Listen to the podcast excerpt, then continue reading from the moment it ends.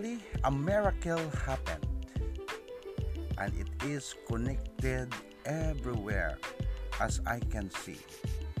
And I learn things. Sometimes it is necessary, and it is always be unnecessary to listen to our elders, but we learn from the children also.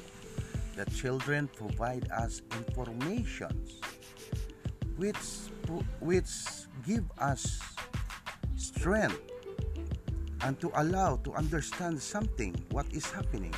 And that's how miracle happens in a second, in a minute, or in an hour. Thank you. I hope if you are going to send me a voice messages, anyone who listens to my podcast, I hope you send some voice messages and I could share some of my views with you.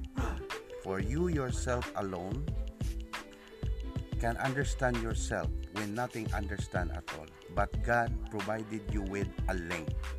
Thank you. Good morning.